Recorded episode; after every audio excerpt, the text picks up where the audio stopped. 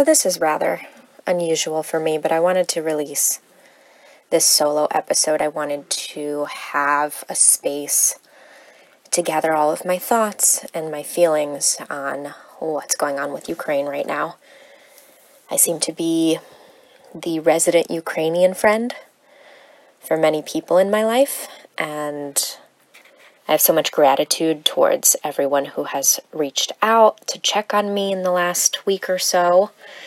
Had a lot of people express their concerns and, and text me and call me and ask if I have family over there and, and what's going on, and you know, kind of looking to me for whether it's guidance on how to feel or if it's just sympathy and empathy and people reaching out and making sure that I feel okay. I don't. Um, I have a lot of sadness, a lot of confusion and shock. Took me took me a few days to even understand that I was feeling as upset that I was. I think it didn't hit me until probably Saturday. You know, everything kind of started Wednesday night as far as getting the alert, the breaking news that um, the actual invasion had officially started, even though there had been a lot of aggression and a lot of violence uh, leading up to last Wednesday. And that was kind of the official kickoff was was Wednesday night, and the way that it happened was here's what was going on. I, I, happened to be on vacation. I was in Mexico with my family, and it was karaoke night at the resort that we were staying at. And my mom, who has always loved music and karaoke, was, you know, so ecstatic and absolutely had to get on stage and sing. and she picked, of course, um, a Russian song because she can't really karaoke in English and she just wanted to sing and have fun, and it wasn't about the audience understanding. So somehow, the people running the event were able to find um, a Russian song with lyrics that, you know, obviously in Russian came up on the screen. And she went up and she sang. And uh, while she was on stage, everyone got the, um, like for me, it was the Apple breaking news alert on my phone that the invasion had started. And I mean, that timing, regardless of how terrible all of this is, that timing is, is pretty funny. Um, and then after she got off stage, this uh, man who I think was like fairly intoxicated, who was at the resort, who was um, having a reaction to the breaking news. Uh, it obviously came to him. He ran up on stage after her, confused uh, because she's up there singing in Russian with Russian lyrics on the screen, and he uh, started saying something like talking about the war. It was really awkward for everybody. Um, the MC, you know, tried to calm this guy and kind of shuffled him off stage and took the microphone from him, and that was really awkward. But then, you know, after after that, we all um, we left the karaoke night, and we were all just trying to gather our thoughts. We were glued to our phones, trying to understand what was going on, and trying to gather as much information as we can, which in this day and age is really really much harder than it should be not to get information. I mean, there's so much everywhere all at once, but to be getting it from a reputable source and to be getting a um, big picture of what's going on is unfortunately really, really hard right now. Um, just some background I I was born in Ukraine in Odessa. It's it's so funny for me to like say Odessa not Odessa like the Russian pronunciation that I'm used to to have to kind of say it in English because that's how you pronounce it here. And I was there until 1994. I was about, I was turning five years old when we moved, so it's not like I have a ton of memories from there. I don't know that anyone has a ton of memories from, you know, before they were five years old. I've just got a few kind of snapshots in my head of a couple of experiences I had there and then that's filled in by um, stories that I've been told by my family from what my childhood was like. But I'm very Americanized, and I, um, while I still speak fluent Russian and understand it and can read it a little bit, I'm definitely very Americanized. I think in English. I always try to explain that to people. Um, but my family is, you know, very much from Ukraine. That's where they were long before I was born. That's where their history is, and that is very much what I connect to when I think about my culture and my background. As all of this has been happening, I'm always brought back to um, thinking about, like, I've always kind of questioned, like, oh, why is it that I'm from Ukraine but I speak Russian? I never learned any Ukrainian. I've, like, always had these questions. It was always, it was always really unclear to me, like, why, you know, why don't I know Ukrainian? What's up with that? And it kind of just ties back into what was going on politically back there. Like, Odessa's a big city, it's a port it was easier for the de facto language to just be Russian. That was what was taught in schools at the time, that was the most common language. And you have to remember that Ukraine only became its own country post Soviet Union in 1991. So I was two years old. So everyone was speaking Russian. That was just the norm. The um, the rise in using the Ukrainian language is, is newer, and especially in the larger cities. I feel like it was more of something that um, was done more in the small towns, and I just wasn't exposed to it. It just wasn't like the the base of language that you learned back when I was a kid living there. I've always wanted to go back. I've always um, had dreams of traveling there so that I could see it as an adult, register everything, connect to it feel a connection to that part of my life, to that part of my history. And we had been talking about doing that trip this year, so obviously that's not going to happen. The main thing here, um, all of what my feelings are about, really, my really strong feelings of sadness and shock, it, it all comes down to just the human suffering, period. It's estimated there's half a million people trying to flee right now who had to leave their homes, their possessions, their lives, potentially their family members, their pets, everything they know. They just have to get up and run. This is something that Americans don't have to think about unless they're maybe climate refugees or something. This, these are just not normal conditions that we're put through here. You never just have to pack your bags and leave in the middle of the night because we're getting bombed here in Los Angeles. Like, it just doesn't happen. It's not a reality here.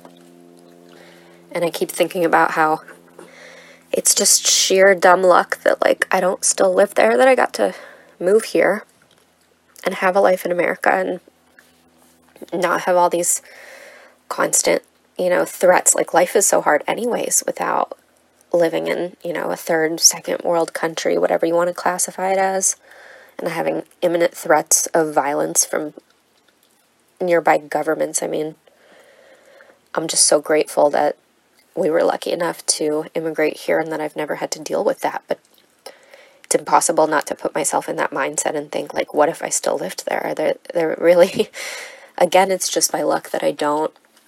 So I have a lot of pain about knowing how much people are there suffering and how that literally could have been me. It almost was we don't really have um, any direct close family left there. Um, as a Jewish family, most Jewish families left late 80s, early 90s. It wasn't really a good setting for us there. The folks who couldn't get to the US mostly ended up in Israel. Um, I had had, we had had a few family friends, people that my mother has been in contact with, my grandpa has been in contact with one of whom said that she had been planning to stay put in the early days last week. Um, they had a choice to flee. They decided not to because they were concerned that their property would be ransacked. And then, a few days later, as the violence started escalating, they lost the option to leave. The borders were closed. There's a scramble of refugees right now. It's chaos. I don't know that they can buy enough gas to get out or if they can get, you know, train transportation. I, I don't know, so I don't want to misspeak, but we were trying to figure out how we could possibly get aid to them. They're saying the ATMs don't have any cash, the grocery stores are empty. I mean, I think back to how chaotic it was here in early March of 2020 when the pandemic was first happening and we were all running to the grocery stores trying to get food and there just wasn't any on the shelf and I think that's what's going to be going on in Ukraine for a while, much longer than it happened here for us. We don't know how to get supplies out to them. Our family friends who are there are saying that they can't guarantee that they're going to get mail, so we're at a bit of a standstill right now, and it's really hard to think about things other than the humanitarian impact, the immediacy of, of people losing loved ones, of being separated from loved ones, of having to say goodbye to their homes, their possessions, their animals. That's really the biggest victim in all of this is is the people. But I did want to get this episode out because I've been, you know, I, I try to turn to my family who obviously knows so much more than I do about this. They've got firsthand experience and and I keep trying to go to them for comfort, for clarification, for whatever. Just whatever they can give me, I'm looking for it. I'm listening for it.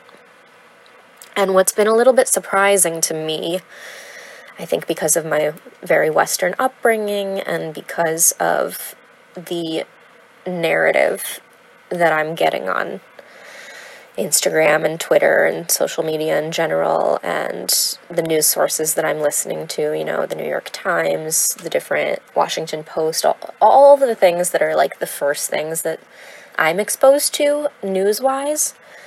There's a very specific narrative right now being told um, by those sources and the things that are being shared. And while, from a humanitarian standpoint, it's the best as far as just highlighting the suffering of the people, which is the number one most important thing we all need to be focusing on, is how to help these civilians that have nothing to do with anything and who are so helpless. Every time I talk to my family, they they bring my attention to that this isn't just a scenario where, you know, Putin is this Hitler like evil, just almost caricature of a person. They keep kind of um, talking on. I mean, of course, obviously, he's doing atrocious things. This is war. He didn't have to. Blah blah blah. It's it's very very complicated. Like this is what I wanted to say. The information that I'm absorbing is that this is way more complicated than the Western narrative that we're getting, and that there are, unfortunately, and nobody wants to talk about this, and I do understand why but there are things about this where the Ukrainian government is also at fault. And I don't think that's going to be spoken of a lot, so that's why I wanted to gather some research and, and put this episode out and just kind of draw some awareness to that as well. To, you know, for anybody following these stories, that they just kind of try to really get the big picture here because I think it's it's going to help us understand as a people, you know, what this is really all about and how, and how this happened to begin with. At first, when I was hearing people around me, my family, when I was hearing their frustrations over the Ukrainian government in all of this, I just kind of immediately thought, oh, well, well they must have, they must have like all of this inherent, you know, trauma. They must have, um, they must just be thinking back to how hard their lives were there. They must have all these they must have all these re- resentments towards the Ukrainian government that, of course, I understand. I mean, as a millennial, I kind of think that my generation has a very specific set of issues that we've been handed, right? Societally. Like, we have crippling student debt. We're kind of the first generation to deal with that. We're like the first generation to deal with stagnant wages and how the cost of living is just it, it, it's way out of range with you know what most of us are getting paid after we graduate from these colleges that you know rob us blind and leave us in crippling debt for decades at a time. And that was my early 20s however for my family their early 20s coincided with the falling of the berlin wall and the dismantling of the soviet union and the establishment of ukraine as a free country. So just imagine having a young family, getting into adulthood, and dealing with having a brand new country, being in a brand new country. Imagine the growing pains, imagine the disorganization, the poverty, the lack of opportunities, so much waiting in line. I feel like uh, every story they tell, they're just like waiting in line for bread, for jobs, for, you know, so many lines all the time. What, what kind of life is that? So I, immediately was trying to be sympathetic to the fact that they have trauma that I can't relate to because I was five years old when I left. I never had to deal with what a life in Ukraine was. And granted, that's what it was for them, you know, back in the early 90s. I don't know what it is today. I can't act like I'm so well informed about the day to day of the average person in Ukraine. I do know they don't have a lot of money. And I do know that, you know, as a country, it's a pretty low GDP. It's not the most opportunistic place in the world. It's certainly not like America as far as the chances that people have to set themselves up for success. So I know that. You know, I was like, please, can you send me some of the stuff that you're looking at? Can you tell me what I should be paying attention to that I'm not paying attention to? And there's so much more that led up to this invasion that's going on right now than just that, oh, Putin wants to completely dismantle the sovereignty of Ukraine and he wants to come in, and oh, he's trying to say that they're, you know, everyone's like, oh, he's claiming that there's Nazis in Ukraine, and how can that be? Because Zelensky's Jewish, and blah, blah, blah, blah, blah. And it's so easy as an American to just picture, like, the American government is the, the police of the world, and, like, we're just going to go in and we're going to grab Putin like one of those claws, you know, the claws at the arcade where they just like go in and pick a toy and just kind of pluck him up out of power and get rid of this evil. And what's not really being addressed and what's not really being, um, I feel like, shared or pointed out is that, you know, there are these two eastern areas of Ukraine. It's it makes up for about 7% of the country it's roughly 17 million people out of the 43 or so that live in Ukraine who are Russian identifying, who are Russian speaking people who, you know, wouldn't mind being under Russian control. And, you know, in recent times there's been a lot of pushback from the Ukrainian government. They're coming in, they're they're creating laws about using Ukrainian language over Russian language and, and it does sound like it's been fairly aggressive on their part as far as trying to maintain those areas when maybe the people in those areas don't want that. It's hard to make a comparison, but the thing that I think about is you know, we have this huge Mexican American population in the southern states California, Arizona, Texas, New Mexico, and those people, you know, they proudly speak Spanish and, and they don't want that taken away. And I can't imagine the um, just the absolute offensiveness that any of us with a western mindset would would think if like anyone came into those areas where they're spanish speaking and said hey you can't speak spanish here. The way that the ukrainian government is saying hey you can't speak russian here. That it has to be all ukrainian everything all the time. And as a person from ukraine who only knows russian that has an effect on me. You know that that like really touches me because again i have these kind of confusion points where I, I'm like, but I was raised Russian. Everything about what I know, language wise, is Russian. Culturally, I feel like I relate to Russian culture. So it, it, it's very confusing to me, and I, I know that that's the way that it is for a lot of people over there. I know that there's a ton of, you know, Russian speaking people in Ukraine, not just in the separatist areas, but all over. And they those people have family in Russia, and they have family in Belarus, and they have family in you know, other former Soviet Union states. And it's the same thing with Russia. You know, they, there's so many people in Russia that have family in Ukraine and that travel there and that attend college there. And, and it, it's, it should be this brotherly relationship. It should be a neighborly relationship. It shouldn't be what it is. That's what's so sad about all of this. I also heard that um, there have been threats made by rogue Ukrainian militia that the government, for fear of not having enough of its own army, has been arming men in the streets, um, some of whom have come out and threatened that anyone who um, tries to surrender to the Russian government in these areas where they're currently fighting, that those people would be shot on sight. They wouldn't be persecuted, they wouldn't be questioned, they wouldn't be arrested. They would simply be killed for surrendering to the Russians. Why is that not being talked about? I don't know. Russia's already, you know, they've always had grievances about how the Cold War ended, and it was 74 years of the USSR. That's what everyone alive who went through that, that's all they know. Here's the other thing that's not being discussed here. There's also there's some fault on the West and the Biden administration. Obviously, our media is not going to really cover that. But you have to think about Crimea and what happened in 2014 and how the Obama administration really didn't do anything. I don't even remember people being as up in arms about Crimea as they are about this. But it almost seems like this was really good timing for Putin because he looked back at how the Obama administration didn't do anything about Crimea and he was just able to take it back. And that he's probably fairly confident that, you know, Biden's not going to do anything outside of sanctions. I mean, we'll see. I don't know. I don't know what the future holds. I hope that there's not more violence.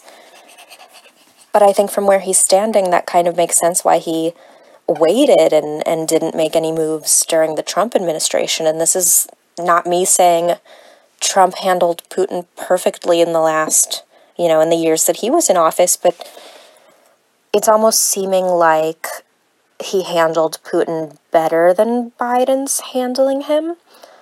Um, there's certainly some strange connections as far as, you know, Biden's son working in Ukraine and the connections with NATO and how much of a threat that feels like to Putin. And there's just, there's aggressions that happened that are the direct impact of actions taken by the West. And it's kind of undeniable. And the fact that so many of our industrial military complexes, you know, have ownership of a lot of the major media, it kind of makes sense why they're not really addressing where, and I'm not saying this is all Biden's fault, like by no measure am I saying that, but to act like the West has nothing to do with this invasion at all is just ignorant too, because it definitely does. There is some, you know, there's some, there's Russian nationalism that's dangerous. Of course there is. But the other thing is, we can't know for sure how a lot of the Russians feel because that, you know, there's no freedom of speech in Russia. Where all of the media there is government owned. We're not getting straight accounts of how people there feel. And another reason I wanted to record this podcast was because I don't want Russian people, you know, villainized. I don't want that. I identify with them so much. They're so close in culture and familial ties to the people of Ukraine. They don't want this. But if they go out and protest, they get thrown in jail. It's just really complicated. It's really, really complicated, and I'm trying to do my best to look into looking into why the Ukrainian government is at fault and how they could have ultimately prevented this too, because of course Putin could have prevented it. I can't help but to remember how we didn't really do anything when Crimea happened and how this is a little bit similar to that, and how the separatist areas really have been victimized by the Ukrainian government. And again, this doesn't make that 100% the Ukrainian government's fault. It's at the end of the day, we have to look at the the toll on human lives and make sure that that's the most important thing that we're focusing on. I'm so sad for everyone that has to flee their homes. I'm so sad for everyone that has to sleep in bomb shelters. For the babies being born in basements of hospitals right now because that's where the bomb shelters are. I'm so sad for people who are losing loved ones through all of this. I'm sad for the Ukrainian families. I'm sad for the Russian families. I'm, I'm sad for everybody involved. I'm going to keep trying to follow along with um, all sorts of information. I'm, you know, I am listening to interviews with people. You know, I hear all of these, like on the daily, I hear interviews with um, some of the men in Ukraine, and God, they just, they sound just like my relatives the accents, the familiarity there that resonates with me so deeply. Anyway, if you're still listening to this, um, much appreciated. If you can, please go donate. Um, there's there's a bunch of really good resources. I'm going to be posting them on social media. I have been, you know, even if you just Google it, ways to help Ukraine, you can find organizations that are collecting supplies and money to help refugees. I think that's the most important thing right now.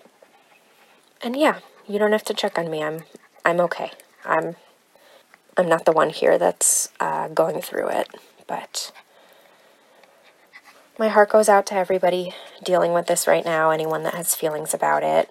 This is a tough one, but I did feel like I needed to say something, and yeah, I just hope that this ends sooner rather than later. I hope that people can get back to their families and those people who are going to lose loved ones.